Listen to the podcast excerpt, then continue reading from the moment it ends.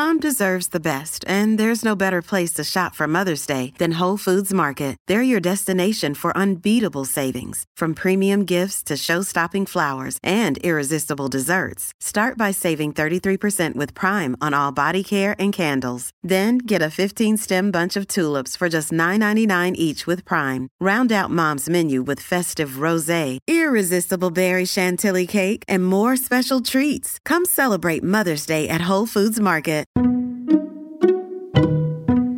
Hello, I'm Lynn Norris.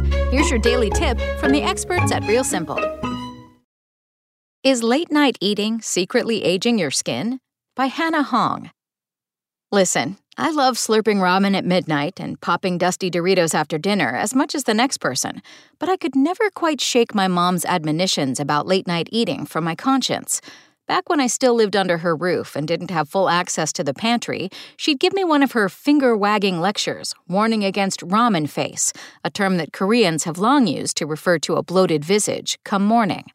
Nowadays, when I do defiantly cave in to my late night munchies, I find that eating any meal, especially one buffed with sodium, indeed makes me look puffier. So I decided to turn to the trusty experts for backup. If you thought the only side effect of your midnight munchies was the extra calories it added to your daily intake, I have some bad news for you. According to Jason Emer, MD, a board certified dermatologist in New York City, indulging in midnight snacking or untimely eating doesn't just contribute to face bloating, it could also make you more prone to skin aging, skin damage, and even skin cancer. Sigh.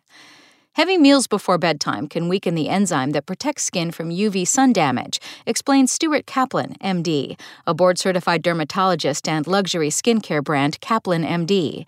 This was supported by a study conducted by the University of Texas Southwestern Medical Center. Scientists found that abnormal eating habits disrupted the biological clock of mice's skin, leading to a weakening of the potency of a skin enzyme that blocks the sun's harmful ultraviolet radiation. Although it's important to keep in mind that these tests were done on mice and not humans, it still does bring to light a very compelling argument against late night eating. In addition to the UV factor, it's proven that eating before bed, especially anything sugary, can spike blood sugar levels and create inflammation, worsening conditions such as acne and eczema, says Dr. Emer. So, when is the latest you can eat? It depends on what you're eating, says Dr. Kaplan. The heavier the meal, the longer you should wait before going to bed. At a minimum, I recommend at least two hours, which is how long your body needs to digest most of the food. You should never go to bed bloated and full. Although dermatologists say it's best to refrain from snacking late in general, Dr. Emer warns that certain foods can worsen skin side effects, including redness and acne. The worst culprits? Dairy products, chocolate, sorry guys, fried foods, and anything with a high glycemic index, which has been shown to increase oil production during the night and contribute to breakouts. Eating salty foods can also cause our bodies to retain water as it tries to make up for the added salt and even out the tonicity in our system, says Renee Rouleau, a celebrity esthetician in New York City. This is what causes the dreaded ramen face effect. If you absolutely must snack, dermatologists say to stick to organic and unprocessed foods, like antioxidant rich fruits. Dr. Emer specifically recommends yellow and orange ones because the color from their antioxidant beta carotene converts to vitamin A in the body, leafy vegetables, and whole wheat bread. So, is it worth sacrificing your skin for a quick meal? As a late night muncher myself, maybe. All this to say, regardless of when or what you eat, be sure to follow up with some good skincare, plus facial rolling and oil control if needed, the next morning, starting with a hefty dose of sunscreen.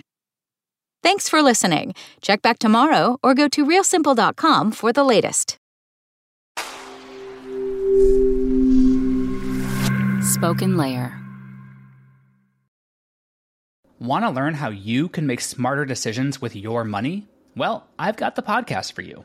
I'm Sean Pyles, and I host NerdWallet's Smart Money Podcast.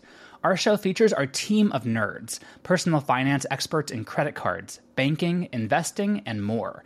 And they'll help you make the most of your money while cutting through the clutter and misinformation in today's world of personal finance. You'll get clarity on strategies to help you build your wealth, invest wisely, shop for financial products, and plan for major life events. Listen to NerdWallet's Smart Money Podcast wherever you get your podcasts.